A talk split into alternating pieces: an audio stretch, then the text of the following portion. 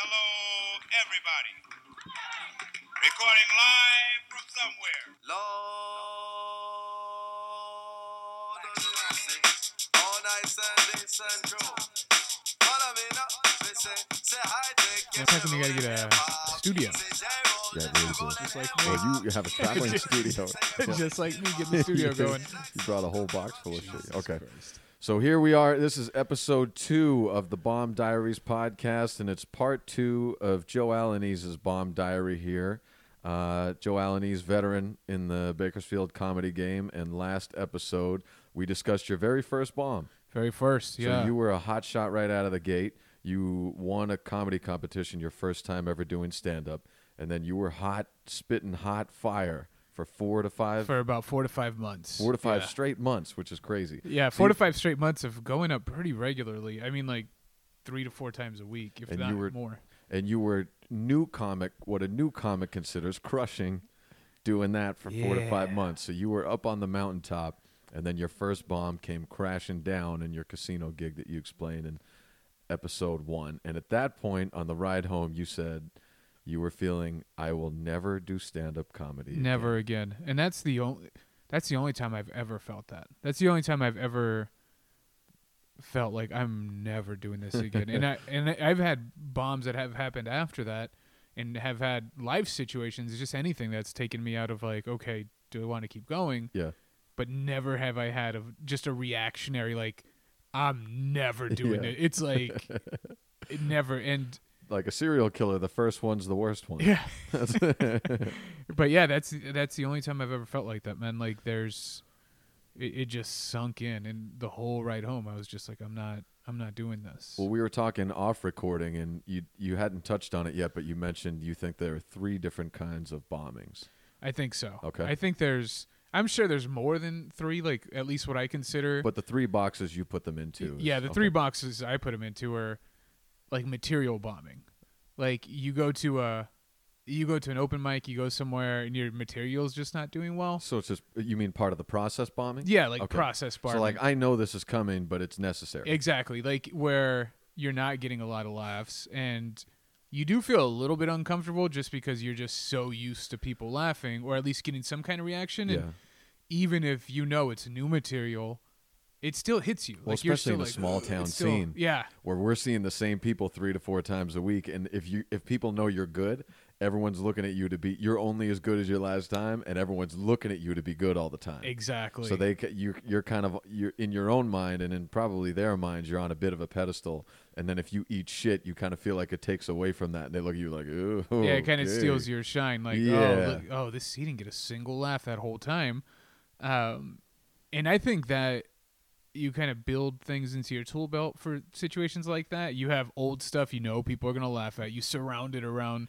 You know, you put your new your new bit in between two things you know are gonna your work. last 90 seconds are going to be okay. Yeah, they're gonna be all right. You're gonna you're gonna be okay. But I eh, that's still like your you know process bombing or material bombing. You did something new, and it didn't work, and you bombed. So the material bombed. You're probably not gonna do it again, or you're gonna go back to the to the drawing board and rethink the whole joke. Not necessarily try to develop it more like you would a kind of a successful joke Yeah. where okay, I got a little bit of a laugh, and I'm gonna go ahead and try to develop that. It's just.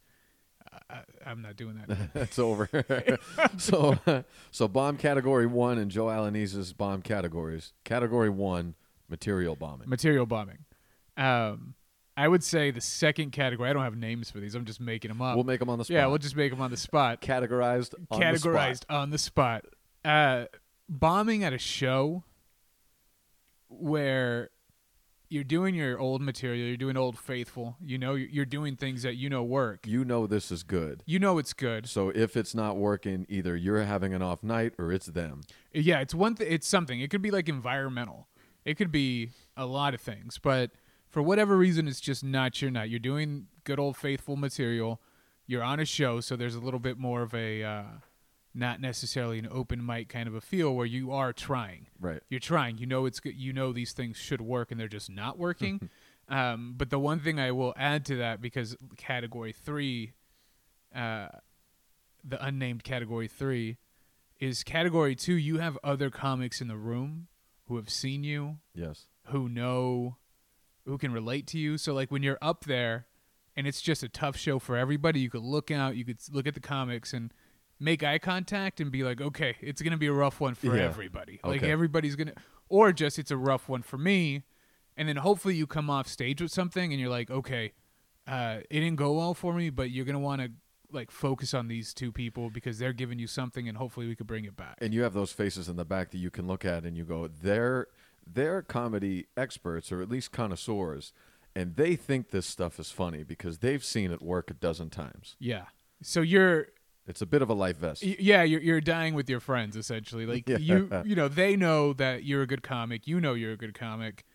And you at least take some restitution in that. Like you're like okay i'm good. Like I, it- it's a rough night and i'll Right. i'll kind of see my way out of here i think category three is the worst. And category three is when you're in a room it's a show and there's no comics there. They're either outside or just you're there you know you're the only comic going up that night. Like you're opening up for a band or just something else where you're the only comic or no other comics in the room. And it's a new it's a new audience.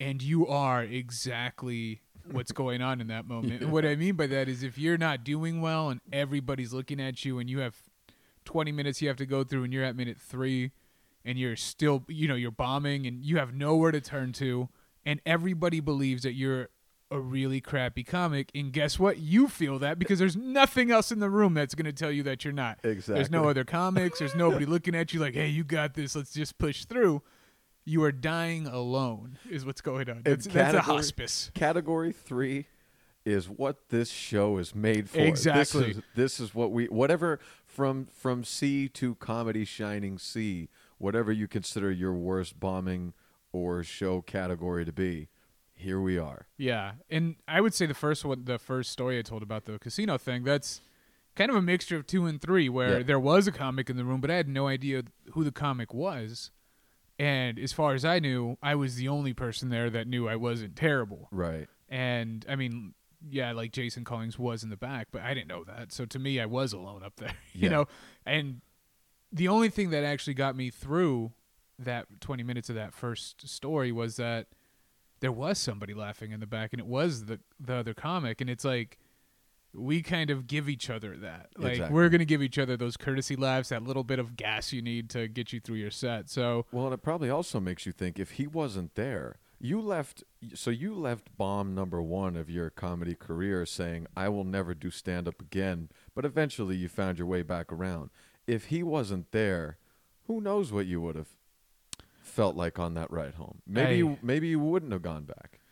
I don't think I would have gone back to that casino. That's for Well, sure. certainly not that. Yeah, it's certainly not that. But I mean, maybe, maybe it takes a lot longer for you to go back to no, any it would stage have. at all. It Yeah. would have. It, I think I I didn't take necessarily take a break. I I sat on it for a little bit though, Mhm. and I think had he not been there and gave me encouraging words that I didn't deserve, by the way, but Right. it gave me a little bit to kind of push me over the hump. It could have been the difference between me going up, you know, two weeks from that and going up two months from that, three Right. months from that, and yeah, it's just it it's good to have encouraging words around you. It's nice when you're. It's a little bit nicer to bomb in front of comics. And the fact that he told you that you were funny is such a big thing. That he told you it, that you have good stuff is enough for you to go, all right, well, I saw what he just did to the crowd, and he thought I was good. I, I think you could just see it. I think if you've been around a little while, I think if you watch a new comic, and this happens pretty frequently, but I'm sure it happens to you all the time at at Temblor, where you'll get somebody new, and they're just so raw, Right. but there's something, right? Like there's something there, and you're like, okay, But a lot of people won't give you that. So there are a lot of comics out there that when they saw you at that casino, if they did see something in you, they wouldn't take the step of telling you that you have something worthwhile. He did a great service by pulling you aside and saying you are funny. Uh, that something happened to me very early in stand up. I think it was my, it was the first time doing it when I was basically doing a Bill Maher impression. I was at a comedy club in Tulsa. It was the Looney Bin, and it was an open mic where you have to do a lottery and all. So I was only doing four minutes. It was my first time doing basically that, and I'm on stage and I'm telling there's maybe 25, 30 people in the, you know, 35 people in the crowd. It's one of those Tuesday come out free ticket and, you know, $2 beer nights. Just please come. And Yeah, it's an so open mic. Hopefully the open micers bring four people each and the room is somewhat full. Uh, so anyway, I'm telling my jokes and there's somebody just cracking up in the back of the room. I'm like, who is that? Like, I can't see, and I'm I've never been on stage, so I can't adjust my eyes to the light yet to spot people out in the back. And I just hear someone dying, and I realize it's the headliner. It's this guy who who lives in Valencia, I believe. His name's Todd Rexx. He opens for Bill Burr quite a bit. Uh, if you listen to the Bill Burr podcast, he's the one that said, "Give me the keys" at the hotel. Do you know that guy? Oh, I do. That's Todd Rexx. That's the first person I did stand up in front of.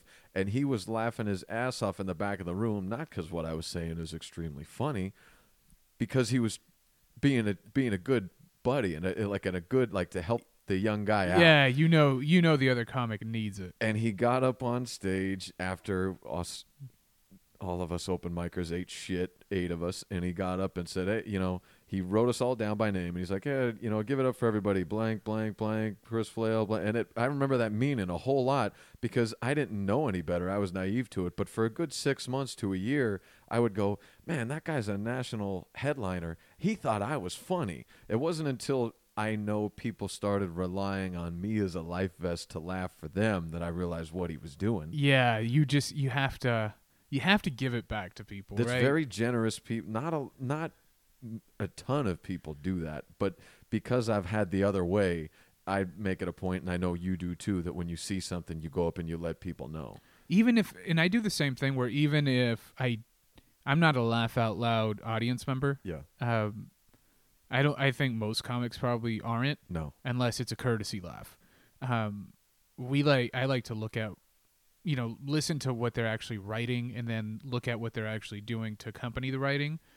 And I may not laugh out loud, but when the comic comes off, I'm going to be like, I really liked this and I like this and Right. I really liked how you did this with your hands when you said this, um, so that they take something away other than like, oh man, like nobody laughed, because that's going to happen, Right. and especially in a room full of comics, sometimes, especially in a in a room full of open mic comics where there is a uh, everybody's in the same boat kind of a thing, and you know it's not a headliner that's coming in for the weekend that's going to make everybody feel good and then take off out of town. Exactly. These are people you have to see all the time, All so the- so all the time when you eat shit, everybody sees it. Yeah, and I would hope that most of the comics can look at another comic and be like, okay, that's right.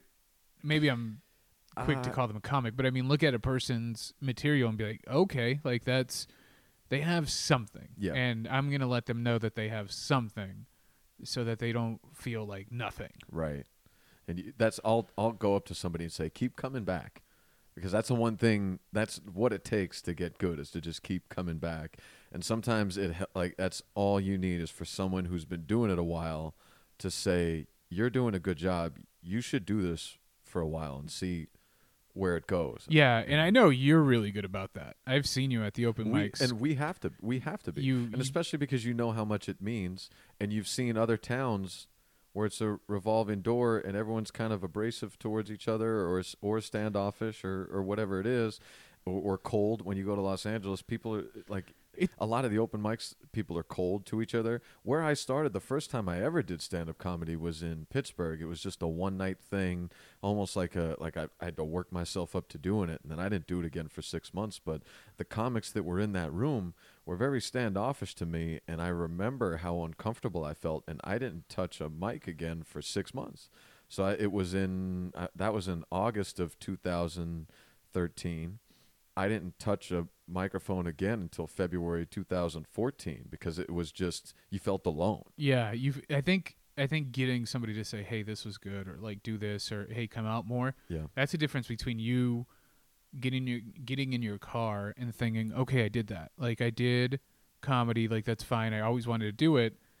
And when you actually have somebody that reaches out to you and tells you, "Hey, you're you know this, you're doing good with this. You should come back," then that person's getting in the car and thinking, "What else can I say?" Right.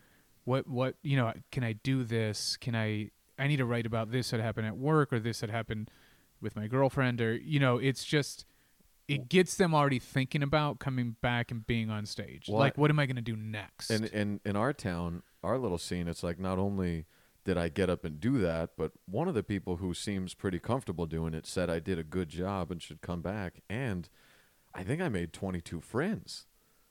So I'm going to come back for that too. Yeah. That's it's actually just fun to hang out. Yeah, because They're more fun than my friends and they like they want me to come around again.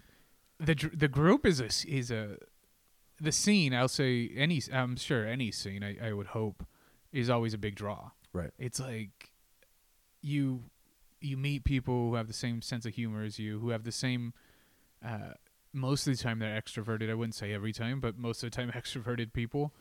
Uh, but just gen- people who are just a little bit more open minded Right. who are you know you have something in common you share this one thing that you love or you like to do or you're trying to do um, because you're gonna i think with any group you're gonna find three to four three to four people who are trying it four to five people who are doing it and you know a few more people who Yeah. are in love with it and you're in on the show. Like I'll never forget the first time I did a show show, like not the comedy club, but the first time I was booked on a sh- booked on a show. yeah somebody asked you. Someone asked me to do the show, and it was it was a Rocket Shop show, I think, or maybe it was the Nile or or somewhere like that.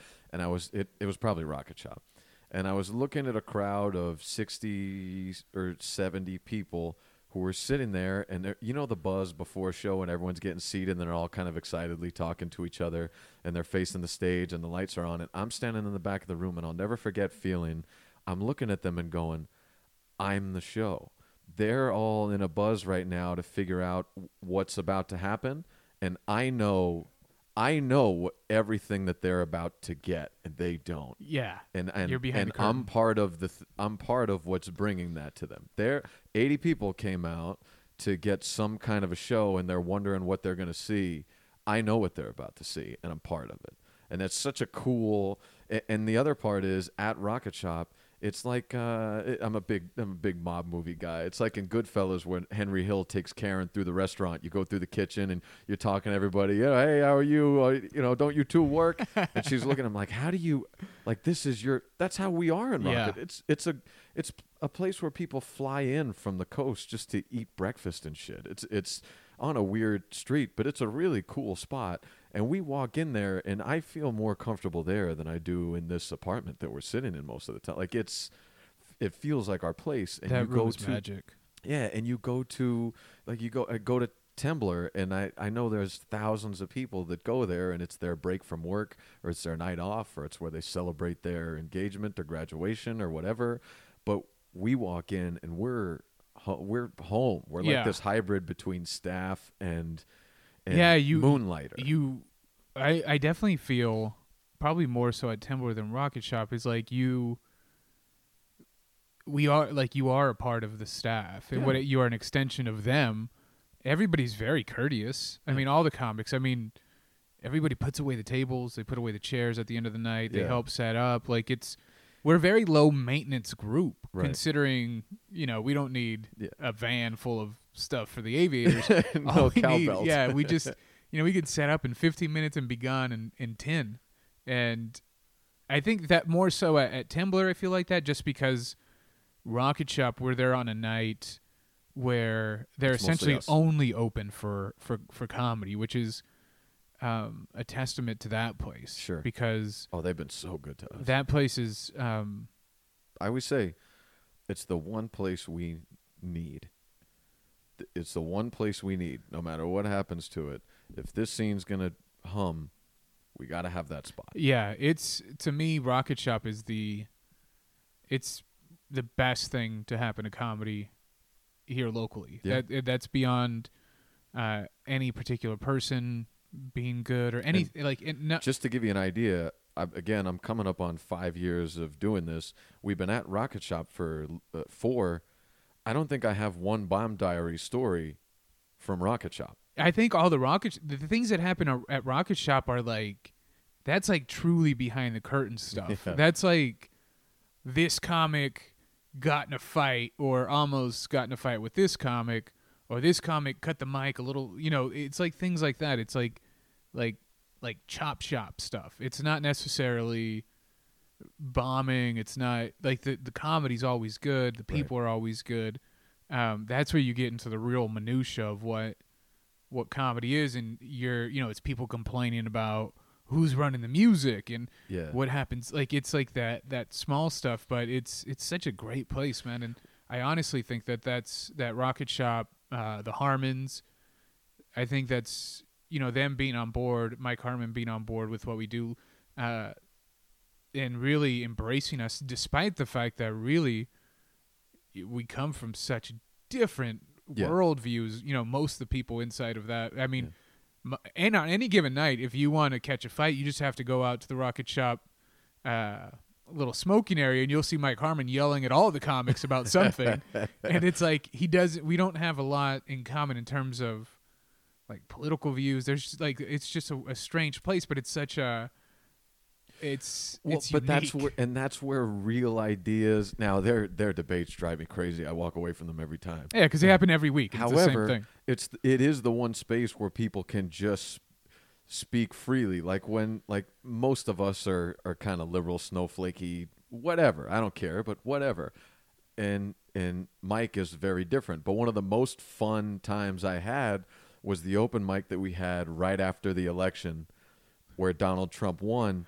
And Mike went up at the end of the night to give us our medicine and to tell us why we lost, like why why he won yeah because uh, you know if you're i just don't pay attention to politics but if you're we got some guys in the group that are vigilant you know on Yeah. the left side. And I'm so they probably were were blindsided by it. Well mike got up and and gave us a good explanation of it. So it was fun. But anyway that goes back to the community aspect of what draws you to a scene is you don't notice it until you see just a regular patron watch you walk in and you talk to the owner and you talk to the manager and you're going back and forth with the bartender and the waitress just brings out your drink and food and didn't ask you what you ordered and you watch them look at you and go like who the fuck is this guy? And, and to be part of that you can't do anything else to be part of that. If you you know if you i can't start a stamp collection and be part of it. I can't It's game the- night's not going to do it. This thing does it and it's and those little social things are enough to keep you in the group alone. Yeah. But not every scene has that. Yeah, so and- you after your first bomb I you I had didn't a have little, anywhere to you had a turn. little beacon of light which was a guy who laughed but now he's disappeared. Yeah now he's gone and it's me. And I'm still gonna go out and still it took me probably a week and a half before I went back to Mike. To even an open mic. To even an open mic. And i just your your my confidence wasn't what it was before because it was like okay. When you went to the open mic it wasn't as good? It wasn't as good no. Okay. i just felt like i had to re-earn everything Right. over again. And and it's dumb to say because i'd only been doing it for four or five months. Right. but what i what i mean by that is like i had to refocus and be like okay i can't do brand new material every single time i go up and think it's going to kill and i can't not write and just write you know two words down on a paper and and kind of write while i'm on stage. Yeah. And i and i have to do things where i'm uncomfortable. I think i i definitely felt like that situation the environment got the best of me and i felt like i need to be in more situations like that Hmm. so that i can actually fight through situations like that That's a good constructive way to look at it because what I would what I would think at, at first blush would be that it would make you apprehensive of and, and make you gun shy of like, well, for four or five months that didn't happen at all, so I didn't know it could happen. And then it happened and now I know at any time it can happen. it can happen So I'm just gonna get a simple low hanging act, play the hits, and if I ever get in trouble, I'm just gonna go to those patented things and good night. Well, even then, I didn't have. I mean, at four or five months, you don't have hits. you don't have right? Like hits. you don't have hits. Yeah, you you're right. have. You, you have a demos. You have all your you have all your demos in the back of your trunk, and you're you're Yeah. trying to find your trying to find which hook works best for you. So I didn't have hits. Like I never had that in the tool belt. The only thing I had was that I I was in easy situations, so I thought I was better than I was, and that's really the only. And that wasn't something I worked for. I just I just happen to be at really good spots and have been really, you know, helped by the fact that I am probably a likable comic. I don't know. Yeah. like I don't. By the know. way, I don't mean to digress, but that reminded me of one of my favorite things that we get to do is at least in this town, some grizzled vets is do you also enjoy as much as I do when you get to go to a new comic, newer comic and and point out to them the first time that they find a bit that's really good? Yeah. because they're swing they're just swinging in the dark for one to two to three to four to six to eight to 14 months or what however long it takes. And then they get something and they don't necessarily it works. Sometimes their bits work sometimes their bits don't so they probably don't even know if it's good but they hit something and you that's good. And it worked. And you get to pull them aside and go hey th- that's a that bit you have you have five solid minutes right that's it. That's a good bit. You can keep, keep working on that because that's a Put that in your pocket. I just got to do that to somebody two or three weeks ago. Is like the, the very new and had a joke or two or three that would, but hadn't really pieced it together. And sometimes they'd hit, and sometimes they weren't. And then they came across the bit of not only is it a good bit, but I think that's going to be who you are as you write future Yeah, bits. this and it's is- like I feel like the light might have turned on. This is like stay in that lane for a little bit, get comfortable there, and then you know if you are going to expand from there, at least so you yeah. have something. It's- I think for me, one of my favorite things is when a comic proves me wrong. Okay. And what I mean by that is they do something and I'm like, I don't know why they keep doing that. Right? like they keep doing it and they keep doing it and they keep doing it and I realize that as they do it a little bit more and more that it's changing a little bit. Like not a lot, but a little bit, like enough. And then it gets to the point where it's a full on bit and I'm like, You you got me Yeah. like I did not think that was gonna work, and you added all of these things, and now it's a now it's a bit, and it's a bit that you should be really proud of, right. and something that, like I, I, I not necessarily in awe of, but I mean I I, I But- respect it, and I'm like I like that. Yeah. Like I like being able to see people kind of put their bits together, like bit by bit. Well, it's impressive to prove you wrong because it's not your first rodeo. Yeah. You've seen a lot of comedy. I've and you've seen a lot. Yeah, so you could It's- usually tell pretty quickly if it's going to be a disaster, and then if someone flips it, that is cool. What's uh, to me, it's always normally people who I don't. We don't have like a. We don't write the same. We don't perform the same. We would probably be good on a on a show together. And what I mean by that is we two we do two different brands of comedy. Um, because when I search, you know, when I'm looking through their drawer and looking at their act, I don't know what to look for always, right? Yeah. Because it's not necessarily I'm looking for things I would do. And when they do it in, you know, keeping in their drawer, keeping in their lane, and they find those pieces, those nuggets of gold, and it actually comes together, I'm like, okay, like that, that's your brand. You got it, and you wrote that out, and it's amazing now. And I don't know, I I enjoy the progressions of Yeah. acts, and even um, the one that did it to me, I think I talked about it a little bit on Landon's podcast. John Hacker's talking about with sea otters, the sea otters act, Oh yeah, and yeah. the first I- time he that told is- that, I was like, "That is the stupidest joke. I don't understand why he's doing it." Uh, Well, then yeah, because those things like that they start off as a sea otter, a dirty sea otter joke, and it's and but then after a couple weeks, it becomes a poking at, at goofy scientists. yeah, and bit. he did. He started like swaying like he's on a boat, so he started adding like all this physical stuff. Right. and I even think he even did a callback at some point to it. I, and I could be wrong about that, but it's like okay, like that that came together, Yeah. like that you made it happen. Like Yeah. they, you know, you took what I thought was you know low grade ground beef and you made a pretty decent burger with it. That's like, right. You did something good. Yeah. Uh, so it's stuff like that. Like I enjoy going out of my way, and I, I, I might have told Hacker, but I'll go out of my way and say, hey man, like that. Right. You turned that into something good. Yeah. So sorry to sorry to take you off track there, but you you're at open mic. You week and a half later, you go back to open mics. Confidence isn't what it was, but you're still in the game. the, the what it did is it, it corrected my confidence to where it is now. Where what I mean by that is I never go into a room and think I'm going to kill it. It I gave never, you your lunch pail. Yeah, it was like okay, here you go. You're on even ground with everybody here.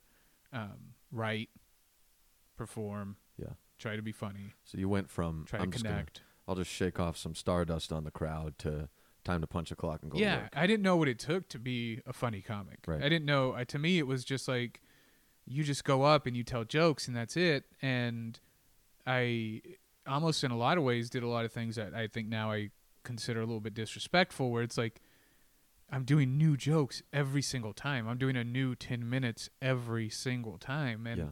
I'm not writing it out, and I'm just. You know, not necess- not even not writing it out. Like I'm not even thinking about it. Yeah. It's just like, hey, you know what's funny? The fair. I'm going to talk about the fair, and that's going to give me four minutes, and then I'll do this, and that's going to be three minutes, and I don't know how I'm going to fill that time. And people are paying to come into a show, and I have nothing. Mm-hmm. Like I mean, in in my head, I had everything. Like I had it all together. Didn't matter. I was just going to go up there, sprinkle some dust, and everybody was going to have a good time. And it really taught me, like, okay, there's you respect you know the fact that like Jason Collins drove up from Los Angeles and this is his livelihood. Right. and you know he takes it very serious.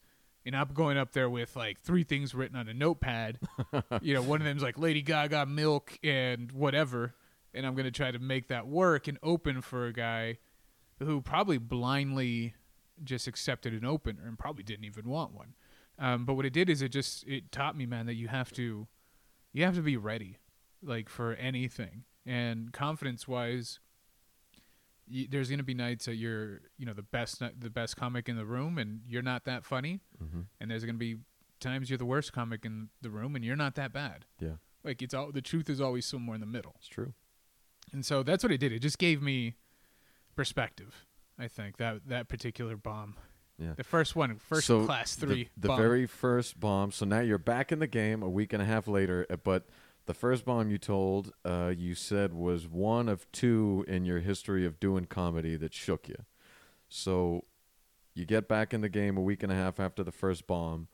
When is the second bomb? the second bomb it happens about a month later okay. So I went from not having one for five to six months to having two almost back to back, and it was my la- it was my next show. And what I mean by that, it wasn't the next time I got on stage. It wasn't the next time I told jokes. It was the next time that people were Wait. paying to come to a show. So, all right. So you won the competition and you did a bunch of open mics. And then was the casino show the first show you were booked on? No, it wasn't the first show I was booked on, Okay. but it was the first like. I have to tr- I have to travel more than twenty minutes to do this. Was this Um, second bombing also a travel 20 minutes? It was it was a travel home, so I was living in Fresno at the time, and so I had I was doing a show here at home. S- Whoa, oh, And okay. so So so your first two bombs are the first two times you've traveled outside of Fresno. Yeah, So- exactly. So, it's like maybe this just works in my corner. I don't know. So you think every time I leave home, I'm to get oh yeah, shit kicked out I'm me. just gonna live here. Okay. I'm gonna start a, a whole new life here in Fresno. So this is a month after the casino. It's a month after, and it's the next paid show, um, marketed show where people are passing out flyers. Uh, and Okay. you know, I'm inviting people on MySpace or whatever is going on at the time. Is this 2000? It's like Nine? 2009. Yeah, Okay. so 2009, So- early 2009 is what I want to say. To give you an idea, I was graduating out of my undergrad in Kutztown, Pennsylvania, r- adjacent to kind of Amish country, and this would be this would be five years before I step on stage. I comedy's not even a. It's not even a thing. There was a guy who was in my dorm who uh, was doing stand up comedy, and I remember thinking like, "Whoa, that's whoa." Oh, he's unique. But that never crossed my mind that I could. I, I nothing. I remember thinking like, how do you do that? But I never brought me to ask him. Nothing. yeah, So 2009 2009, uh, next paid show in and Bakersfield. It's in Bakersfield, where I'm we tra- are now. Where we are now, And what venue? it's the Nile Theater, and you know the Nile Theater. oh yes, I and do. And it's the first time I've ever done comedy at the Nile Theater. And the Nile Theater is what formerly was a movie theater, a Uh-huh. two screen movie theater that got turned into a nightclub. And when I say nightclub, I mean this place was built to dance. Like there's there is a stage, it's about 15 feet in the air, and the place is huge. It can easily hold about probably 1500 people and it is huge. It's a huge it can easily, you know, be a fifteen hundred seat theater. It could be. It could be. How many Um, people did it normally hold?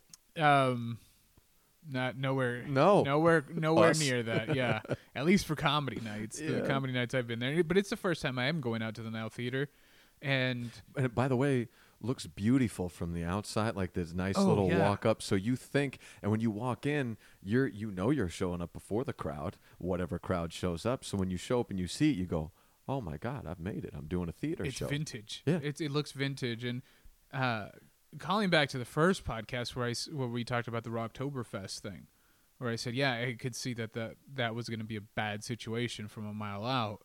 It's going through situations like this that made me that made me be able to whiff that out. Mm-hmm. It's the casino, right? That sounds like it's nice and flashy.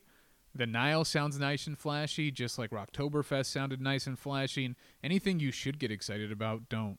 Just just lower That's your so true. expectations. That's so just, true. But still, I'm still I'm newer. I'm still I'm new. I'm not newer. I am new still. And it's the first show where I invited people out here locally, like where people knew I was doing stand up comedy. But it's the first time I was like, hey, I'm doing stand up comedy and I'm going to be doing stand up comedy in town. Like you can actually come to a show Right. and watch me. And this is how great I am. I'm actually performing at the Nile Theater. like it's so I'm thinking, No big deal, guys. yeah, no big deal, guys. It's just the Nile Theater. Um, and literally, it was no big deal. Um, no deal. no deal at deal all. or no deal, no deal. Um, The place is huge. I I come in. Actually, I take that back. That was around September, and the reason why I know that is because I wrote a bit about the fair, and that's typically about when the fair Okay. kind of happens around here, and the Kern County Fair, and You, uh, f- for all you listeners, you are listening to two uh, experienced Kern County Fair food Yeah, judges. food- we'll talk. We could talk about that uh, yeah. later. um, it's like I, I invite family out. It's the first time I invited family out because it, you know in Fresno nobody, nobody's gonna show up to a open mic thing you're going to or at the casino. The casino was a last minute gig, so it's not like people are gonna come up and you know drop Right. everything to go see you do 20 minutes at a casino. And I remember inviting my friends, and one of my friends told me that she was going to be coming. And she told me that she was going to be taking a date. And I was like, okay, cool. You know, whatever. Um, but it's a friend who I was trying to impress for, Okay. for quite some time.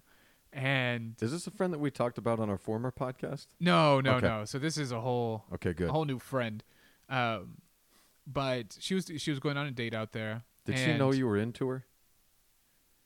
You know, I wouldn't. I, I can't say I was into her, Okay. but she was a friend, and I was like, what, you know, what she thought of me mattered to me. Like Yeah. it was like one of those, like just like a deep friendship, not necessarily like a Okay. like a sexual thing or anything. Oh, It was okay, so just was like, just- okay. yeah, it's like, uh, you know, if you have a. It's like, like if it were a guy, it'd be like if I invite like you out to a comedy thing, and it's like Right. they know like I'm inviting you out, so it's gonna be like it's gonna be good. Yeah. You know, like there's just like another level of like okay. So this um, was just an actual friend. yeah, it was just an actual friend, Gotcha. and she invited all her family out. So it was a date, but she she had like her dad there. Her dad had a date. It was like a couple, like a date, like a multiple date night kind of a thing, couples date night. And they show up, and they show up early, and the Nile is a huge place, and if you Mhm. don't have that place packed to the brim for something like comedy, for something like magic, for anything where you actually need people's Mm-hmm. attention, um, it's it's gonna be brutal. You can't get away in a venue like what the Nile was. You can't get away with having a hundred people there. You put a hundred people inside a rocket shop. You put a hundred people, um, kind of coordinated correctly at Temblor, and you have a good show hmm and you have the potential to actually you know have a good time every you know every comic's going to do well if they're you know it's it, it's it's an ingredient for a good show at most other places not at the nile a hundred people at the nile and you you know you you can't do a stage dive you're gonna you're not gonna hit anybody You're And shouting into the abyss. and they don't have any actual seats. They don't have chairs. Like they do Right. have like the uh, tabletops, like the like you know the larger two people. But unless you hoof it, they're 60 to 80 feet from the stage. Yeah, and some people are on couches. Mm-hmm. Like they have like a, it's like a VIP bottle service Most- kind of a yeah, thing. Most people are on couches, and Yeah. the stage is about five, six foot high. five to six foot high, and it's it's far from where they set up the nearest couches. Yes. Um, actually, every time I did a show, that after that, I would always show up early and try to drag as much chairs as I could, as close as I could to the stage, because I learned due to this. It's your that only chance. It, yeah, it was that was it. Like you, you can focus on a few people in the front and hopefully make the best of it. Um, but I had a lot of people out, and I remember being so proud of like you know what I was about to do, kind of like what you had said earlier. Like I knew the show everybody was going to get.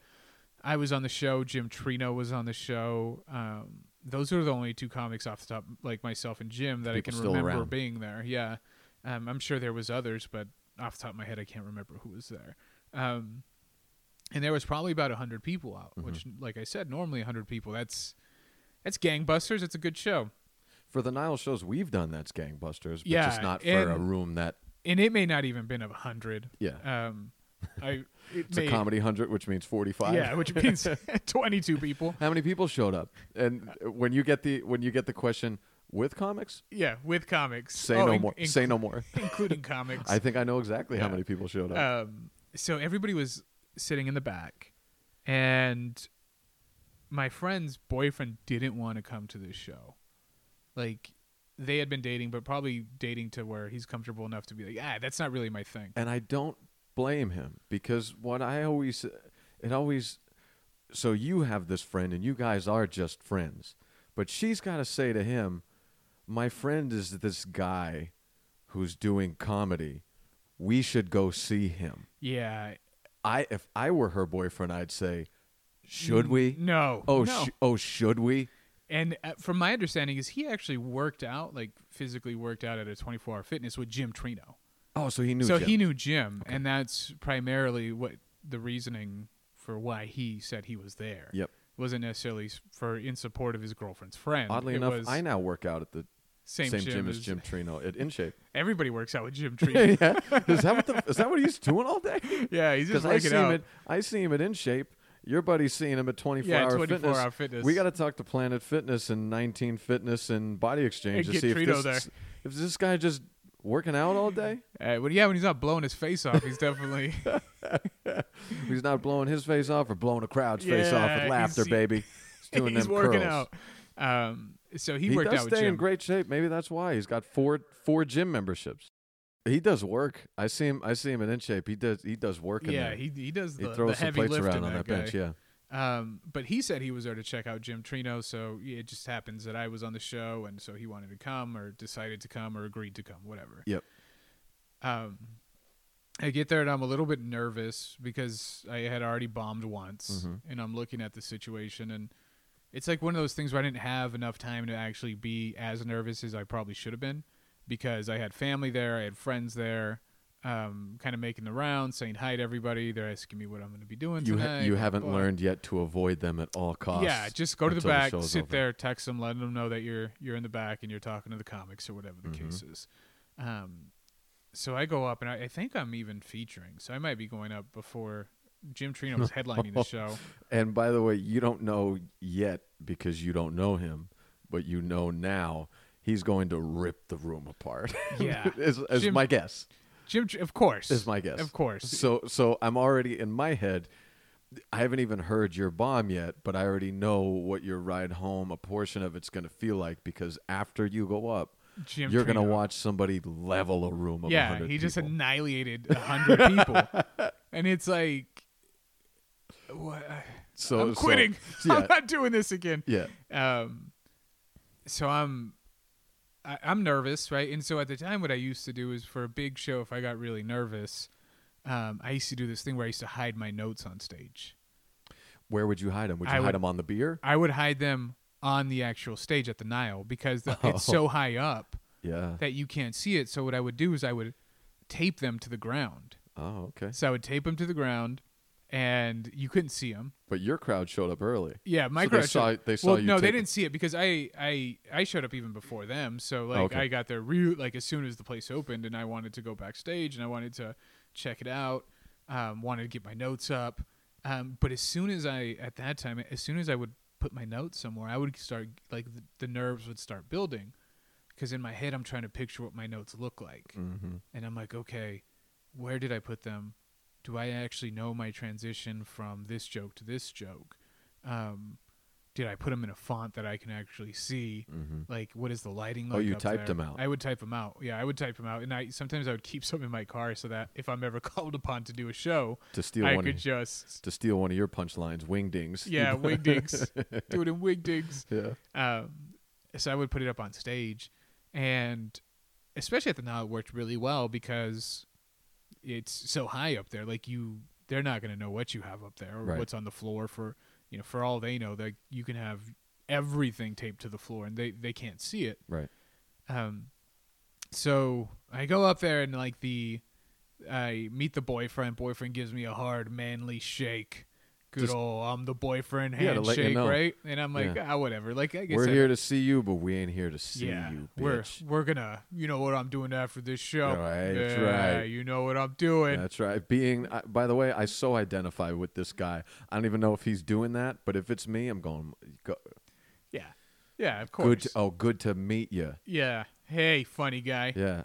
Crack that mic over your head. You get wise up there. You understand? Yeah, and I think he had just like uh I could Did curls. no, I think he had just got hired on with like some oil company or something at the time, and so like, you know, we're all a little bit younger at the time, and you know, So he's- he's big baller. Yeah, he's big balls. Yeah, and so like he showed what's he's, up, he's funny he- guy. he's balling out. yeah. So This like is 2000. This is 2009. 2009. No one's get. No one's working. No, No one's working. The oil no, fields. are- You're lucky you'd have a house. in Yeah, and this motherfucker just got an oil field job, which means a couple things. One, he's making good cashola.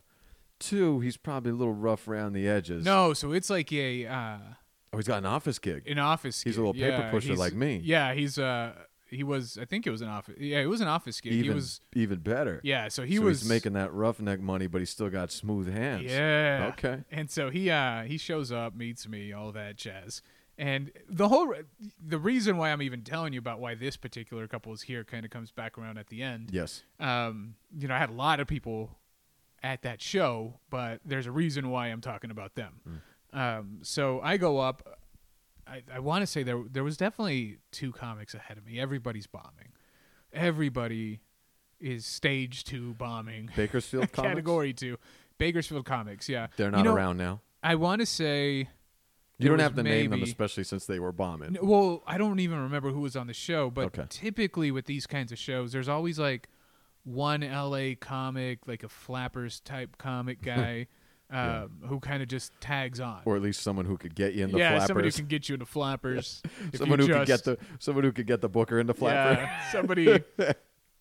so I'm sure there was like a little bit of that. There Yeah. was, and I mean, the good thing about those, like some of those LA guys, was they're never phased by that stuff because they're used to, you know, Death, doing. Yeah, they're Silence, used. nothingness. Yeah, they're no used to nothing, just talking into holes and, you know, never having success. Yeah, and they fill it with random side effects. yeah, Or sound and- effects, But it, rather. it like yeah. So. oh, yeah, and so it, it builds like really bad habits in some of those comics say, that I've seen. What else, guys? Come Hey. on, guys. Uh, things are going good, guys. How's huh? it Come on. going, Bakersfield? Yeah, Come didn't on. I didn't hear you could do better than that. Um, so I, I go up after like two or three people bombing. And in my head, I've already had that first bomb, so I'm like, I can handle this, Mhm. right? Like I can, I can do this. Like I'll be fine. And everybody's like, you know, I I move from the back of the the club, which is where the bar was, to get ready to go up on stage. And I have a Jack and Coke in my hand, and everybody's saying like, "Good luck," and "Oh, are you on next?" Are Which is so not you now to have a Jack and Coke in your hand, which no, is interesting. not at all. Um, Although I think you do like to have a beer on show days. no, not even. I do. I I have a Jack and Coke before on show days, but Uh-huh. I, I very rarely have it on stage with me, Okay. and I'll just have one, Yeah. and that's it. Um, and I, I have it. Not necessarily for nerves. It's just more of like a thing I do. Ritualistic. Yeah, it's just like I, I have a Jack and Coke now it's before time going for up a on show. yeah, now I can do my show. Like it's, you know, Yeah. I'm going to go up there and work. Um, but at that time, it's yeah, I had a Jack and Coke because I thought it made me look cool. Mhm. Like, and I was a comic. You're and I got- lounge comic. I used my two uh my You're- two drink tickets that I got paid in. You're Paul F. Tompkins up there. Yeah. so I'm moving from the back to the front, obviously, to let people know I'm about to go up. Uh, hey guys, get ready. I'm uh, I'm next. Mhm. I'm uh, about to about to go up. You guys ready? And I also want to make sure that Relax everybody who take I notes. yeah I want to make sure that everybody who I invited uh, and people I wanted to impress were ready for me to go on stage. Like where are they at? Where can I look to when I'm on stage? To okay, you know the you know group A's here, group B's here. I can address them. I can look at them. I can uh, do all that. So I, I like to get I at that time would like to get a feel for where those people were. So I walk up and I'm I'm waiting. Did you give Oil Boy a look and be like, check this shit out? No, not No at all. I was just like, eh. No big deal. She's just a friend, but after this, Well, won't, was it- won't want to be. it wasn't a big deal to me. Like Yeah. to me, it was you know, it's just some guy like one of my friends dating. Um, it's only because what it turned into that it was actually a big deal. um, so I go up and I'm, I'm sitting, I'm watching the guy wrap up. He gets the light, so I'm I'm getting ready, and the host goes up, and I'm sitting, I'm nerves are starting to really, you know, butterflies are going crazy. The host is going up. Host goes up, and he's up there for like ten minutes. Okay. And that just absolutely, for a comic that's waiting in the back oh yeah. and is already nervous. so that narrows it down to two people, and I'm pretty sure I know the one that it would Yeah. be. I think you know who that is. Oh yeah. And so I'm in the back and I'm like, okay, when's this dude getting off? Like, I'm already nervous. I don't know by how he introduces you which one it is. oh, I, you know exactly who it is.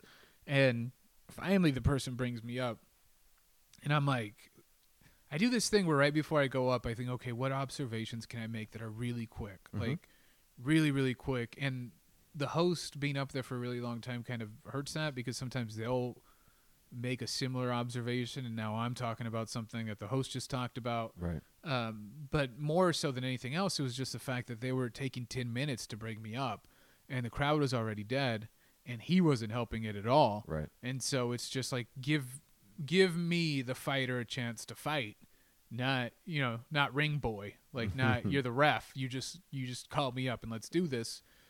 Um, so he calls me up, and I go up there, and it's my first time actually looking at this looking out from the stage with the lights like that Mm-hmm. in that room where I had got there early. I put my notes up, but it's the first time where the lights are on and you can see everybody. Yeah. Like, I mean, the place is huge, but you can make eye contact with somebody that's 80 yards away because it's so well lit. Yep. It's like you're. It, it's a weird kind of atmosphere for comedy because I like to know people. I like to feel people are there. I don't like to see people are there. like I don't want to be able to wink at you if, if- you're 40 yards away. If I remember the venue correctly, it's been a couple years, but the room is lit so well. But as you're on stage, the hardest thing to see in the room is you. yeah, Aren't you disco lit? Yeah, you're disco lit depending on what's depending on what's going on after you. Yeah. Like your your lighting is gonna go is gonna be preset by whatever act is gonna go on.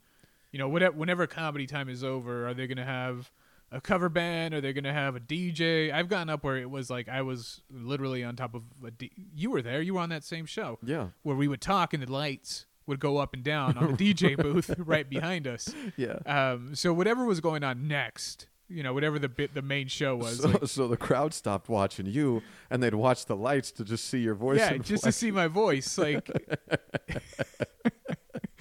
um, so fucking stupid. yeah, yeah, that's cool That's the shit. That's comedy. Yeah, that it is. It is. It's there's Just way more of that than Netflix specials. Just, just looking like a calamity in front of all your family and friends and in, a, in a beautiful theater. yeah, be, yeah, such a beautiful place to die.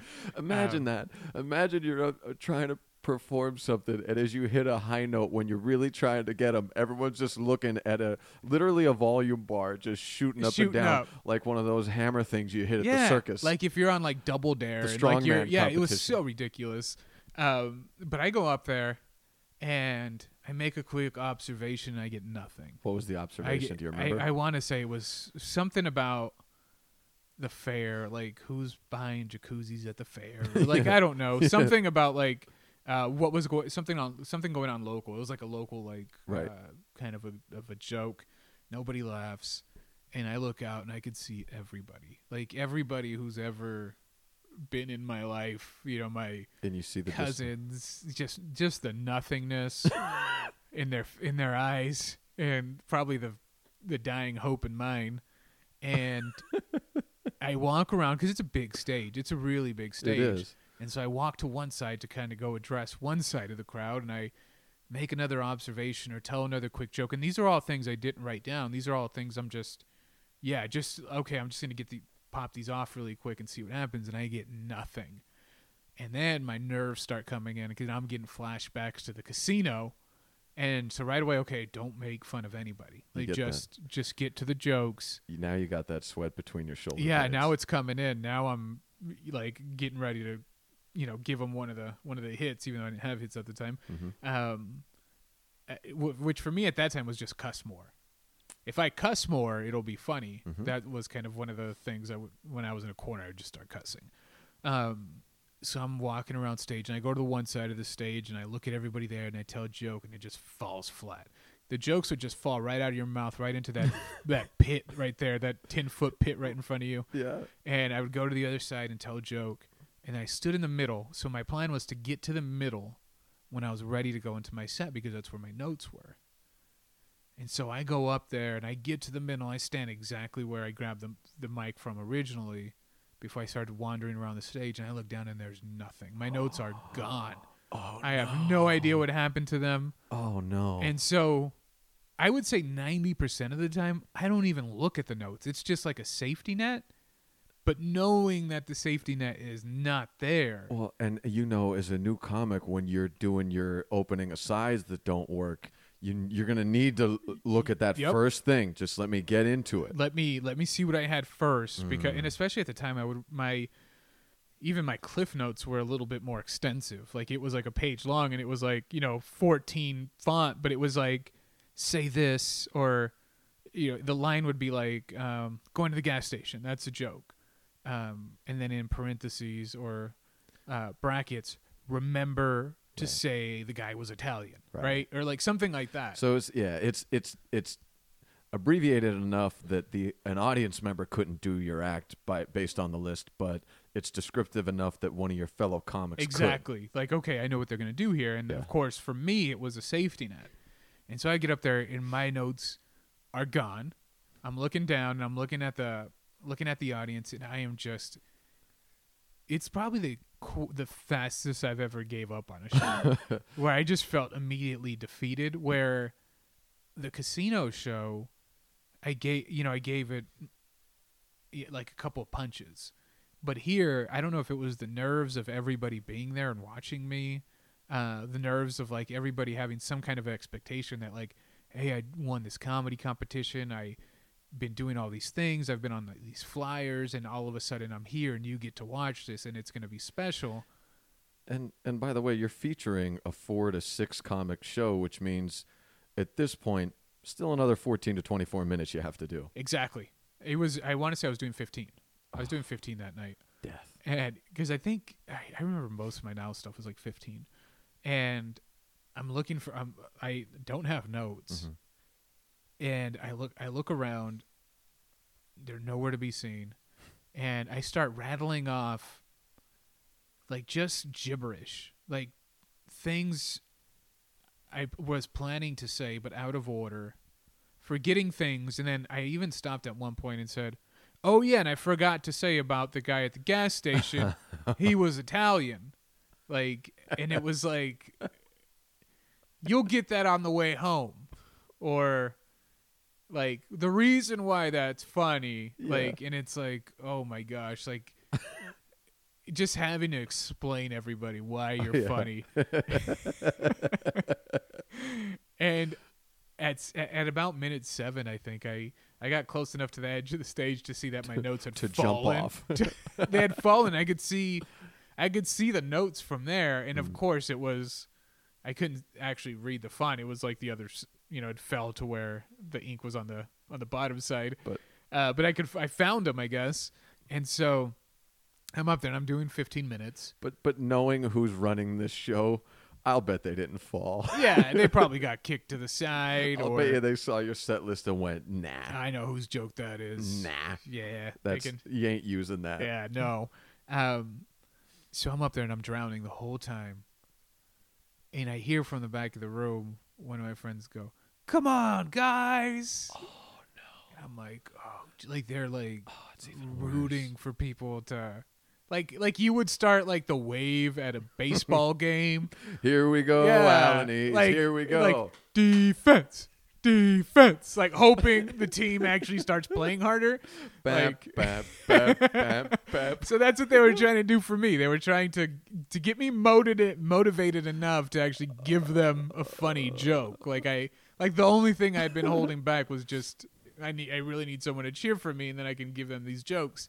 Um I did terrible all 15 minutes. And I did I always stuck out all my time like yeah, it didn't matter. I was going to do 15 You got to minutes. do the time. And I remember cussing up a storm in between all those jokes, Right. which I I do cuss in my set, but it's not necessarily I don't cuss like a ton. Like Right. it's just I'm not very blue, I don't think. And Yeah, you're remember- bluer in life than you are on stage. yeah, I'm I'm a little And on this podcast, down. you're full of shit. You don't curse on the podcast, and that's why I record you before you know you're being recorded because you're a So you filthy all animal. yeah, that's right. Um, so I'm cussing up a storm, and I'm getting dirty, like it, which is even more, which is like you have to earn the right to be dirty on stage. And also, if it was at the Nile Bar and Grill, it might work. But you're at the Nile Theater. theater, yeah. and so I was like, "Oh, that dirty joke didn't work. Oh, you know what you guys would love? This other dirty joke. like, I don't see why you guys aren't liking these 15 dirty jokes in a row. Dirty's not working. Dirty. yeah, Here we let's do it. All right, uh-huh. let's get uncomfortable. But it, you can feel, I could feel the room get tense, like that secondary embarrassment Mm. that you get as a crowd member. Sometimes I could feel that that radiating from those hundred people at the Nile. And I remember I got off stage, and I, I couldn't even make eye contact with anybody. I just went right to the back, slammed my Jack and Coke, and then my friend and her boyfriend come up to me Oh, no. Are they, you're in the green room? Uh, not in the green room. I go back to the to, the the, bar. bar. area to the back, and I shouldn't have, right? Because I should have No. just left. Because the Nile has that little burned the- exit right there that shoulda burned the building you to the down. alley. Yeah. And I go to the back, and and my friend looks at me and is just like, "All right, well, uh, we're we're gonna be getting out of here. uh, we're gonna go to our friend's house, or I don't know what they were doing the rest of the night." Uh, Anything. yeah, and the boyfriend looks at me like, "Yeah, yeah." Good seeing your show, dude. Hey, you were really funny tonight, guy. oh no. Hey, guy, you were man. Just chip Oh, off the old block. You were you were hilarious. Mhm. And I think he said, "Good try." I think that was the compliment. Hey, good try, man. Good try. Good try. Good try. Just God Hey. damn. Good try. This is exact, ex- exactly Um, what you want to hear at this point. Yeah. Well, you can always tell if you do terrible at a show by how people are complimenting you. The worst. Um, I told you the worst show I've ever had. Uh, there was this girl who's a trainer at the gym I go to, and she brought a couple of her trainer friends just to check out the show. And beforehand, she was joking around like, "You better be funny," and I was joking, Uh. "Okay." And I had the worst show of my life, and I came off stage, and she she gave me like a half-assed, like they were. I could see them from the stage, them not making eye contact with me. And then I come off stage and I'm about to talk to this guy I know, and she comes up and gives me like this half. You know when someone gives you a hug of like, you could have just not hugged me. Yeah. Don't hug me purposely like you don't mean it. you just don't give me affection. Don't give me less than. Don't even try. She gave me less than affection. Yeah, She gave me this like she's digging the knife and she gives me this half-hearted hug and then she gives me that that uh that condescending two pat on the shoulder Oh, and she goes she said here's the word she said she said oh that's what practice is for right Oh man. and if there was a building in this town higher than 13 stories i would have swan dived off of That's it at brutal. that very moment so so your That's- friend comes up to you and says okay. She didn't say good job or No, weird we're- crowd or. uh, you she know, just told me sorry. what she was gonna do next. because she has She no told idea. me her next move. she has no idea what to yeah, do. like She it's was, awkward, and that's my like I put them in an awkward situation. and she was honorable enough to approach you. That's such a that's a that's compassion, because because if I were her, I'd be sitting there going, "How do I look at this person?" I've done this to fellow comedians. Of I've been on a big show, and they're we, usually we don't know each other. Uh, almost always we don't know each other, and that what they did either went so badly or what they did is to me a comedic disaster that I hide from them because I try to I'm I'm Ugh. I'm I'm in my heart I like I have compassion for them but I also in my integrity don't have it in me to tell them good job yeah, because it's one of the worst things I've ever seen. So I've I've hidden behind stage curtains to not see a person because I don't have it in me to tell you good job, but I also don't have it in me to add to the heartbreak that you may or may not know you would be feeling right now. exactly. And y some comics are just so oblivious to. and that's what I. I root for in that scenario. I hope you. Oh yeah, I hope you I hope know. you think you killed it. Like I hope you think this was. Yeah. I hope you have something to salvage from this, Yeah. because I have no words for it. I have nothing to say to you. Right. Um. So big props to her for actually coming to tell me To that they were any- leaving. to say anything. and you know same situation like i guess because i've never been in that situation like as i mean i've seen a lot of people bomb but i never like i like we talked about earlier i don't ever view that from an audience perspective like Right. and it's mostly at open mics and like you said like it's hey good job or hey i like this like you try to give them something to salvage but like I haven't had it happen to me at least where I'm like I don't even want to talk to the person. like I I get it though. Like I understand why you would avoid because it's like I, I don't you know I don't want to yeah. like No. all right. Yeah, like you just like for me, let's say I'm on a show and there's a crowd of 300 people and the feature act is whatever they are. They've been on Laughs on Fox or they've they've got 100,000 Instagram followers. They have they have a tank of gas and they can drive the headliner up. but they've but no, well they've got or they've got something like like I said they've got 100,000 Instagram followers. So someone goes, "Ah, you're going to headline." But they You're go up do comedy. But they yeah, but they go up and it's it's apparent that they have the tools, but they've never swung the hammer. Yeah. And but someone's telling them that they're driving the nail, and you Because they have watch hundred thousand Instagram followers. and you watch it in an objective manner, and you go, I can't, I don't know this person well enough to be the one who says you're not. You need to get ready for this before you do it yeah. and it seems like the momentum is too much. And mo- this is my I've, only known you twenty minutes, uh, so I I can't be the you should you just need to have better friends. Yeah. Somebody it's- needs to tell you. It's not going to be me, but I also can't I can't perpetuate this by saying yeah I crushed it, and and be another notch in your belt to whatever the fuck this is. and for me, it's always been the opposite experience where when somebody does really bad or like in the same situation where they're, you know, featuring and Yeah, you know, they're a feature comic and I'm doing the air quotes here. um most time they get off oblivious from what from what I've seen. Like come off and I killed it. So that makes it beautiful for me cuz I don't have to make you feel good. right. Like in your head, you killed it. That's fine. Let's move on to the next thing. Um, but I, I haven't been in a, a place where I have to avoid. But I, I could. I sometimes I want to avoid them simply because I don't want to hear them say that they killed it. That's like right. it's like no, you didn't. You really didn't. Um, I don't know. Some I guess you definitely need awareness. um, but yeah, they told me they were leaving. Nice try. Oh, that was a good try. Good try. Hey, we're gonna go over to uh, Outback Steakhouse now because we have reservations. Good try. I'm gonna go anywhere, and it will be less of a waste of money than what I just did. Exactly. And Yeah. I want to say those shows were like fifteen dollars a pop at the time, and that was a lot of money for like 2009. I mean, it's a lot of money now for Mm-hmm. It's a a show. lot of money yeah. now for a show. I mean, that's a Temblor like kind of mid tier show there. Yeah, like that's, a good that's- show. Yeah, That's a Yeah, good you're- show. You're right. And so, and the reason why I talk about this couple is because, from my understanding, um, whenever they're getting ready to go out. Wait, t- not in 2009, but No, today, like like for Thanksgiving, like this last Thanksgiving, like 10 years later, okay.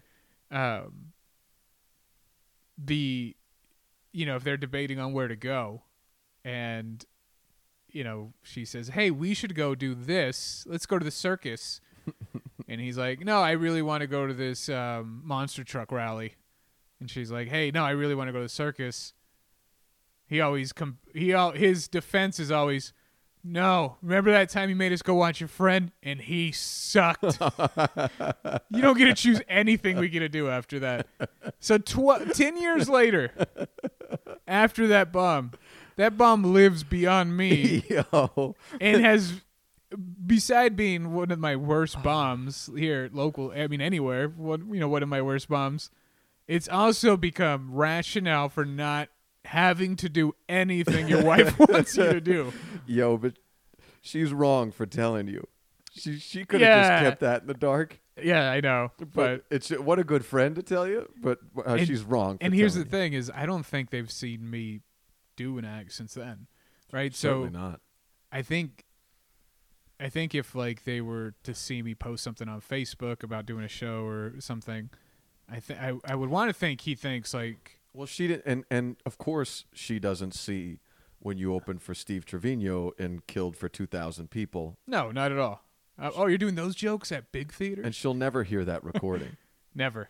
never. Yeah. And You should send her this and say, "Listen to this shit." here you I'm go. Actually, she might now. listen to this. I'm a, I'm in show business now. Yeah, I'm on a podcast. I'm on a, I'm on a Zoom, I'm on baby. the I'm the f- inaugural episodes and of a podcast. but I I still want I, I I want to get them out to another show Yeah.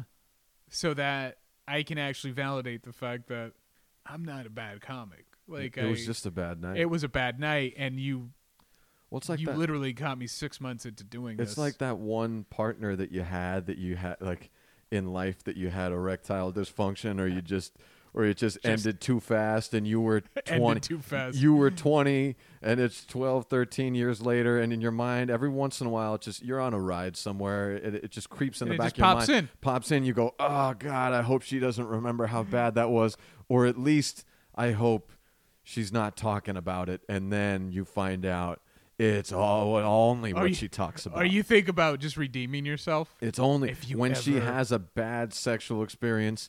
It's it's in comparison to It's you. yeah, it's on a scale of on a scale of Joe to ten. How No, it's- bad? no, it's fine. It happens to a lot of guys. Actually, this one time Mm-hmm. Was- before, Yep, and it's like you're the one time before. that's right. yeah, that's so uh, you you got this. He should thank you because who Oh. knows how many brunches you got him out of. Yeah, for sure. I've saved him a lot of uh, Crystal Palace Yeah. waffles. yeah, exactly right. So he still holds that over her. From my understanding, yeah. That it's. But I think it's funny. I think it's funny that you could that that is like that's the thing. that's the thing, right? and it Like, holds true. hey, your friend sucked. That's, uh, that's like I get brought into like a, like I'm a beaten kid, and I just for some reason get brought into this fight that I had no.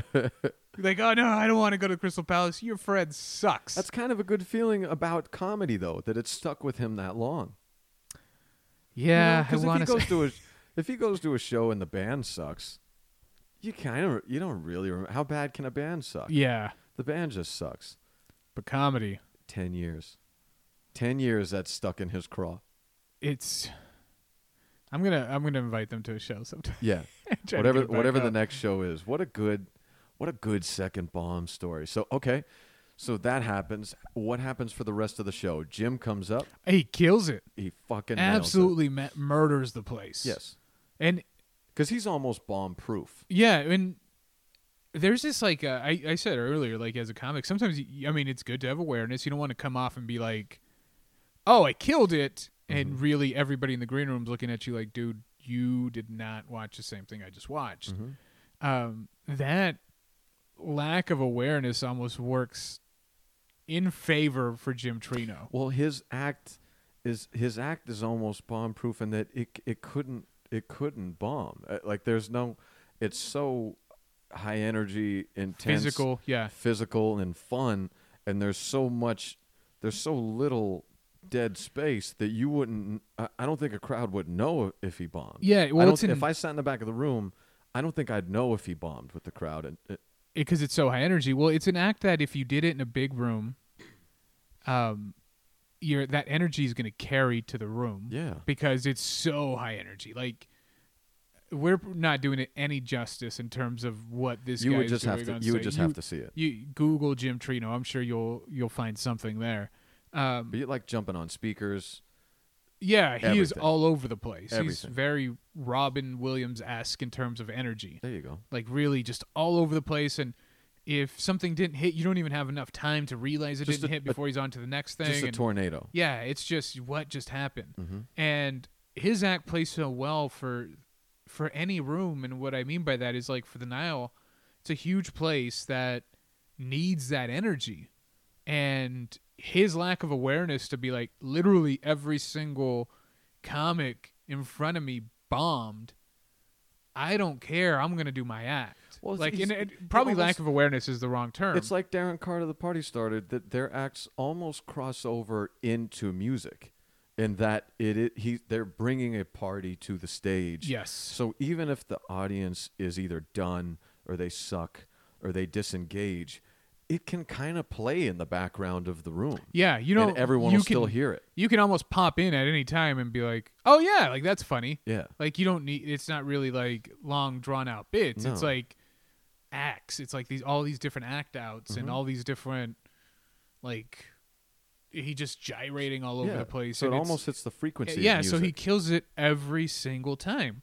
And of course, six months in, I'm looking at this like, I'll never, I'll never do that act. yeah, I'll never, I'll never do that act. I mean, that's not me. That's not my cup of tea. But it's definitely like, But you're looking at it going, that's what, that's what's working, and I just died.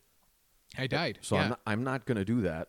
What and for you it could be like I'm not going to do the thing that appears to be the only thing that works in this room. Yeah, exactly. You, I don't have it in me to do that, so I'm never gonna, you know, be successful on this show. yeah. Like, it's, it's like it's, he does. I mean, I've never seen an act like his where it's like he could be in a bar, he could be in a small intimate theater, he could be in a big theater with nobody in it, he could be in a theater with a ton of people in it. It's like, it's so spot on. It's like everything you need for everywhere you are. Um, I mean, Well, and then when you told me his story, that it makes sense. That I think it was you that told me the first time he ever did comedy was in a bar and he had to do an hour. that Can you I, imagine? I The didn't tell you that story, but I Someone told me I the can see that story. Someone told me the first time he was he, he, he had like a half hour to an hour, and in a rowdy bar. So you you kind of forged in that. Yeah, fire. and Thank God- like I I thank my lucky stars that I can't imagine dragging myself through that. Um, but, But- that that's yeah, and if you look at what he talks about, um, the substances, material, and what he's really trying to tell you, and the the stories he's trying to tell you about his past life, and and that's the other um, good part for him is he's lived a crazy life. yeah, he's lived a crazy life, and he's telling you exactly what happened. Um, I would say the downside to that is his life is no longer that crazy, so he only has those crazy stories. So Mhm. it's uh, difficult for I think him to to come up with an act that transitions from what he used to do and what his act is to what he's doing now. Like and tell stories about his actual life because it's just not. I assume it's not that high octane energy that he once lived with, like that Well, craziness ba- that he was. considering we long haven't seen him in the paper in a while, I would agree. Yeah, and he, he's just a, a different Um, kind of guy. But he But killed it, six- and I have to at- leave. At six months in, you don't know that. yeah, I don't know that. I want to say it was one of my first times ever watching Jim Trino, and I'm just like, this dude's murdering it, and I just literally had my ass handed to me by a hundred people in the Nile, and started a decade long never going to brunch out like And you die. You didn't die in front of strangers this time. You died in front in of front friends. yeah and that's kind of like a different that's a different level of like uh drive home that's like uh for like a few months like nobody talked about it and it was like i was almost embarrassed to even post that i was doing comedy again Right. because then these people were going to be like oh well Did you go through this? Because I went through this on my worst bomb ever, and it was pretty new to my comedy as well. I went through two waves of embarrassment after my worst bomb that was in front of a bunch of friends also. Is the first wave of embarrassment was I was so embarrassed that it happened and I didn't want to even drag myself outside, and I didn't want to go to that gym and see the trainers anymore, and I didn't want to go to work and see my coworkers that were there. I didn't even want to go to open mics and see the other comics that were there, and that lasted about four to five weeks, and then that gave way to a second wave of embarrassment of being embarrassed that I was embarrassed about it because who the fuck is still thinking about me and my comedy four weeks from that? day? Yeah, like- nobody. Yeah, nobody. It, they get over it pretty quickly. Yeah, You don't. You like don't. it sticks with you, and that's. I think that's what's tough about those first couple of bombs Mhm. is that you don't have, you haven't done it enough to understand that it's just a part of the process. and you feel like you've let people down Yeah. so badly. And not only that, you feel. I I would always feel like people think I don't have awareness. Right. People think I, um, am pulling the wool over my own eyes, and I'm not good at this, or I'm not. It's not well, and I'm a what I I'm- should be doing. That's so true because I'm a I'm a small town boy, and yeah, I don't know if it's like this here, but in small towns, especially, we don't have a connect. Like we're two hours from Hollywood right now, and 90 minutes from Hollywood. Where I grew up is 3,200 miles from Hollywood, and there's no connection to that, and it's a small town. And sometimes it can be crabs in a bucket in just the general area. So it doesn't take much for people to start rolling their eyes at you as soon as they feel, as soon as they catch a certain group of people, as soon as they catch wind that you have a dream and you're going after it, that you think that you would be something special. I run into this even when I go home now. All I don't go out to bars, but when I w- stop in a bar to grab some wing, chicken wings, and I'm sitting there, I'll have some people come up to me that from Christmas past, and some of them will go, "Hey, how's it go? You know, how you doing? I see you're doing the comedy. How's it going?" And then some people come up and go, "Hey, see you're doing the comedy. How's that going?" That's a nice hobby. That's and I know that when I leave, they're going, "This fucking guy, oh, he's a comedian. Yeah. yeah, he's oh Dave, Dave Chappelle. and I always find that people like that, um, that like that second category of person is always a person who most of the time doesn't really have anything outside of an eight to five. No, And I don't care how good you are at your job. Um, my my I love my job. I get a lot of fulfillment from it. I it's my eight to five. I you know I enjoy what I do. yeah, Um, but some people never go beyond what they do and realize who they are, right? Right. Like it's like this is what I do, but it's not who I am. And for some people that merges where it's like this is who I am and what I do. Um, and I just feel like people who are quick to criticize or quick to want to kind of laugh at you or kind of crap all over your dreams are people who have never who never let the li- their life work become meaningful but also never had anything meaningful outside of it never went for it. never went for it and, and didn't even know what to go for And like what am i good at what did what do i love to do i don't know so i'm just gonna shit on everybody else And before I started going for it, I was a version of that guy. Someone told me that they were doing whatever. They were doing spoken word, or they were going to rap, or they were going to be a singer, or they were in a band. I would go, uh, they're in a band. He's a lead singer in a band. like oh Oh, they did a show in Virginia last week. They're, oh, they'll be on MTV. I used to be that guy before I had a before I went for it. And then when you start taking swings, and occasionally that'll still creep up in your head. And but your inner dialogue, you say to yourself, "No, fuck you. yeah He's like you. yeah and She's you. that's what i was gonna They're say just doing something else. is i find myself drawn to those people of course. Like I don't care what it is. I don't care if you tell me that you want to be the best jump roper in Southern California. Like I want to know why you chose that. I want to know what it means to you. I want to know like just anybody who has some kind of passion um, that most people would not necessarily. And I don't have to understand it, Right. and nor do I really want to understand it.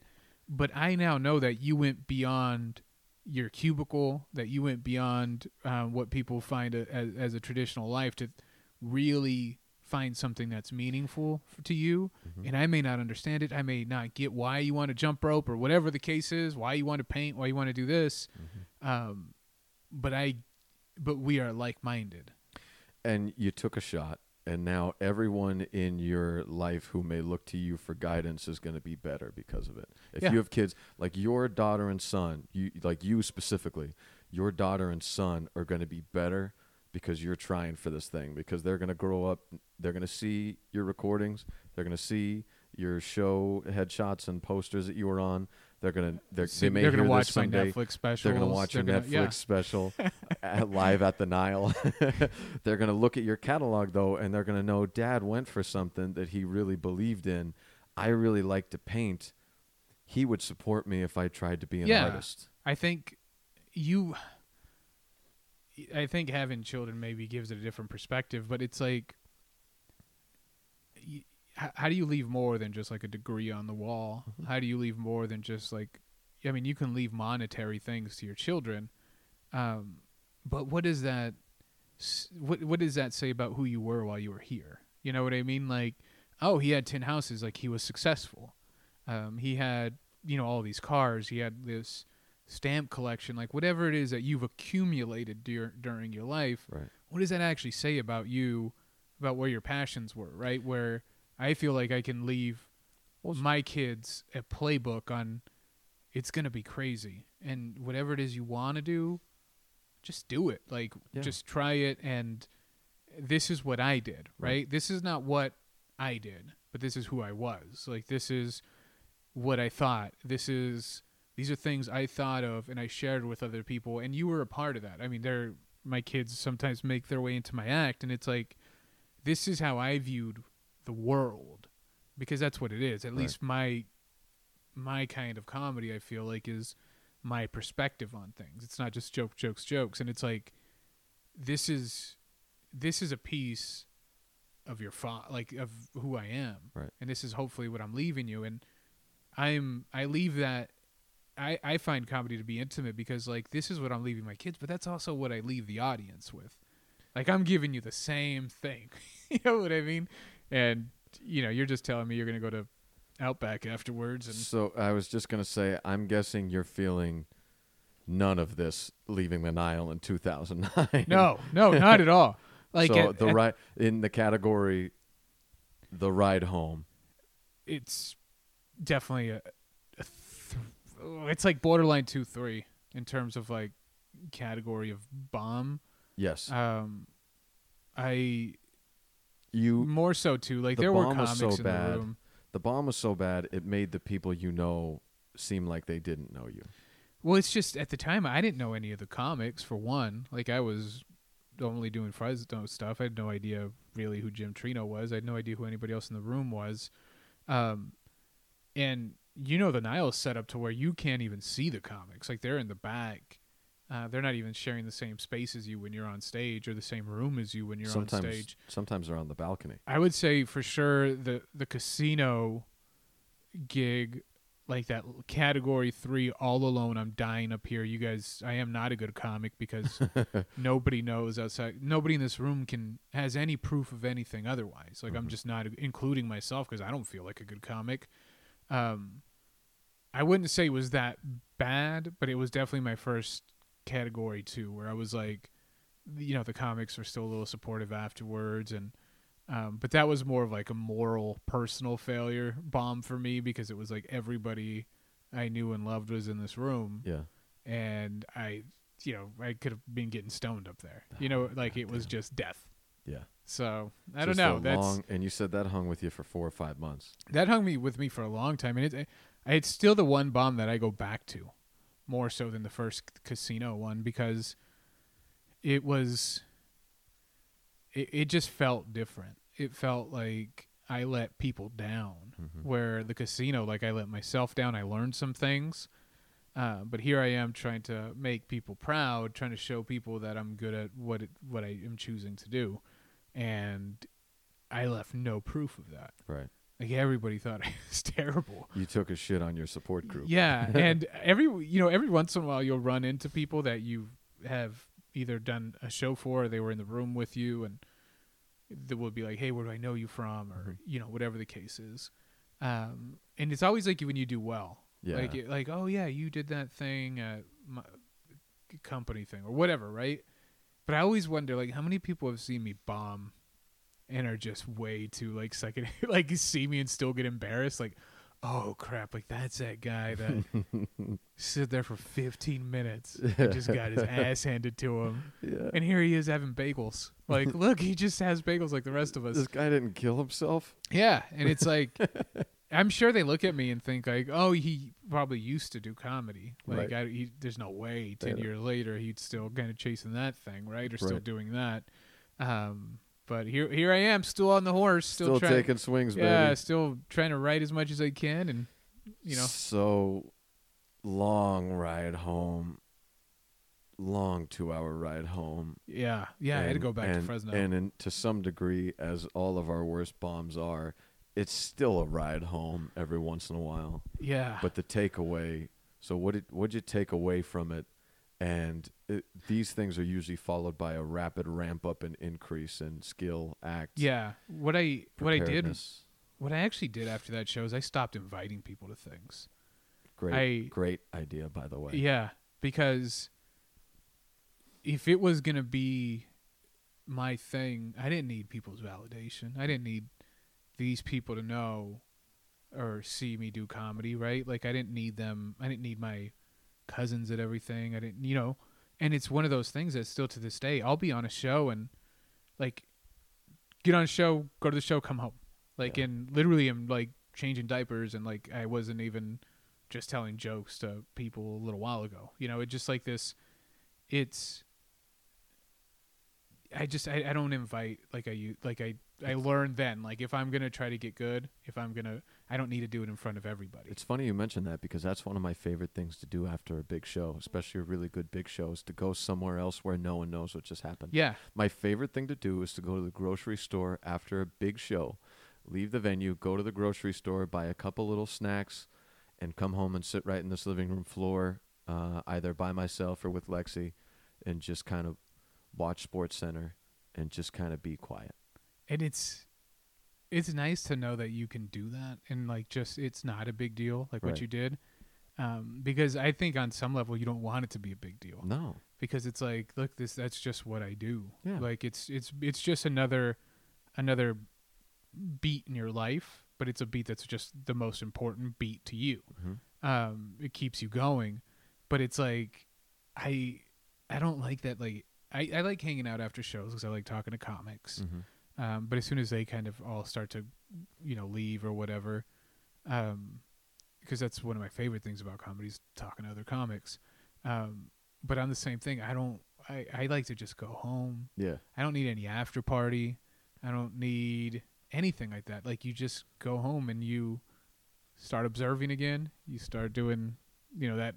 You start getting ready for show whatever shows next, or or nothing, or you know, you just watch Sports Center. Yeah. Like Just drift away. and see, that's kind of like uh, I, I said this on the first podcast where I feel like there's, I feel like there's a difference between why people do this, Mhm. and to me, people who actually love doing this, who are passionate about that actual craft, are people who would do a show then go home and just watch Sports Center.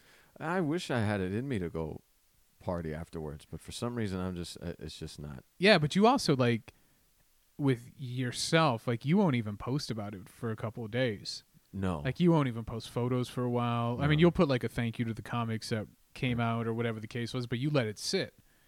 Like it, you don't have to go to Facebook and post every single picture of you and whoever you were featuring for, whoever you were hosting for that day, or you know whatever show you were doing, um, because it's not about that. no. Like it's not. It's about just doing comedy, going home and watching Sports Center. So did you get that? Did you get that lesson from the Nile show of all of whatever I was trying to do for this group of friends was bullshit? Yeah. Okay. Oh yeah, for sure. Because you it I let them dictate some of my material. You it, Like I would be like, I think this person's gonna like this, or I'm the- gonna you know, like in the beginning we want them to see us be comics instead of do comedy. Yeah. It, and, and it, you I think everybody goes through that phase.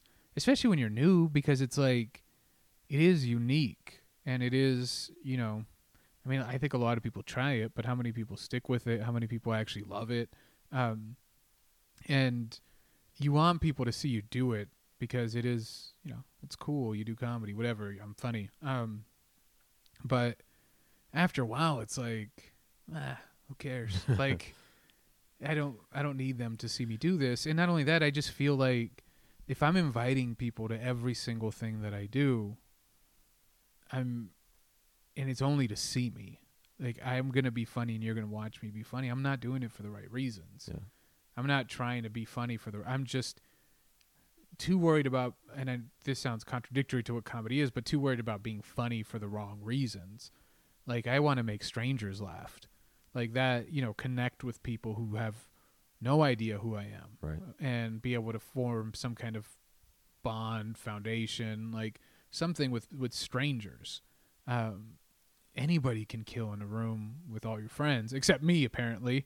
Um, except at the Nile. Yeah, Uh, well, we- but like it, that's you just stop doing it because it's like if this is once it becomes about it's you know do you invite people to the gym you know what i mean do you invite people to other things you love to do like Yeah, it's just weird? for you it's just for you like that's where you take solace right like Right. that's where you get to be you and like you can't be you if everybody's there sometimes i mean the audience Absolutely. is part of that but like being you doesn't mean you have to share everything Mhm. like you don't I, I don't know No, I, I I wholeheartedly agree with that. There's been people in my life for a long time who I, who I'll I'll say for a couple things. At the beginning, I used to say too, don't come out until I know uh, until I, I know that I'd be worth seeing. yeah For one, and then two is especially the people who are closest to you in your life. Is just my personal view. Don't come out to everything. Come out to the big shows, but I can't develop I'm going to be talking about you Yeah. and and my interactions with you or just my life or my vulnerabilities or those dark dirty things in the back of my head that the better me keeps down. yeah I'm working out those ideas to relate to other people and if you're there it's going to hurt and it's not going to come off right until I have it right and everyone else is going to clam up because you are there. Don't come until this is ready for you to hear. See, I feel, I feel the same way. I feel like you don't have to be at everything. Right. Like it's, and I get some justification and some like it makes me feel good when, like if Maritza shows up to something, who's my fiance, and she's like, I didn't know you had all of this, like you did, X, like I hadn't heard this, this, this, this, this. And it's kind of inter- interwoven in our life. So she may be, you know, she may have like a, a guest appearance in one of the bits, or she may, you know, my daughter, I'll talk about her. And it's like, and sometimes she'll be like, well, is that how you really feel? And it's like, yeah. Yeah. And it's like, that's how you work stuff out. Like, not just relationship wise. I mean, like, it's how I get things out. Like, this is how I get to talk about those things. And I, I know your I know your act when your daughter hears your bits about her as she gets older you guys are going to be so much closer that she gets to hear what it's like to be a dad uh, of of her as a young girl while you're at work and she spends all day with Maritza Yeah. and then you come back in and, and kind of reintroduce yourself and and that disconnect that you you worked through like in the in the twos and threes to and she's going to get to chronicle exactly what the development process was like of dad and daughter Yeah, exactly. And How it's cool like is this is these are these are our stories, right? Yeah. Like this is all these things are a version of the truth, but this is how I see it. right Um, but I do I I like not having people at shows consistently that I know because it gives my material time to develop. let it breathe Yeah, let it breathe. Um, I don't need people's feedback on everything I do either. Like I don't need you to watch my set and then come home with me and then talk about I'm going to talk about my set and you're going to tell me like I'm just going to let my set be my set, let it breathe, work through it myself and then when I present it like hopefully you're impressed by it, you know, and it's like, "Oh, that's what you that's what you're actually doing." Right? It's like like going to the gym where like every single day you just keep at it and then little by little you get results and it's like but Yeah. di- day to day it's not going to change you don't feel like uh, Right. that's why i don't like having you know my significant other at things because it's like what are you going to watch me you know go through five minutes of like really poorly written material or things that aren't going to work so i could find like that two seconds i'm going to add to something else yeah I rather have come when all those two seconds are built into four minutes, like a whole Yeah. new four minute bit or whatever. So So to tie a bow on this, the advice that you would give based on what you learned from the bomb, if you don't mind summarizing it. I think the one the advice I would give, something that I learned from there is just let let your comedy be for you. Like don't play to any kind of crowd. If you it's great to have friends and family out and all of that. And it's it's good for, for people to see the fruits of your labor. Um, but don't change your act. Don't just yeah, don't don't get too caught up in what other people think about you So and can- what you're doing up there. connect with what makes you enjoy the art and the craft of it, and then Yeah. make sure make sure that's the reason you're doing it, so that you can still love it when the tough times come.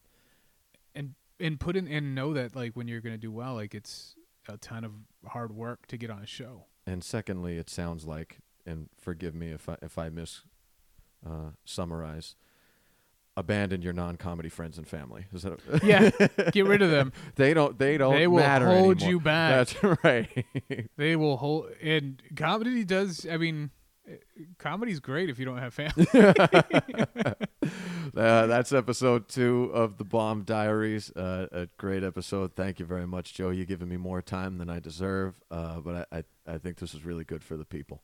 Good times. So thank you very much. I'm sure we'll see Joe again here soon. Uh, this is the Bomb Diary, part two of Joe Alaniz, episode two. Thank you very much for listening.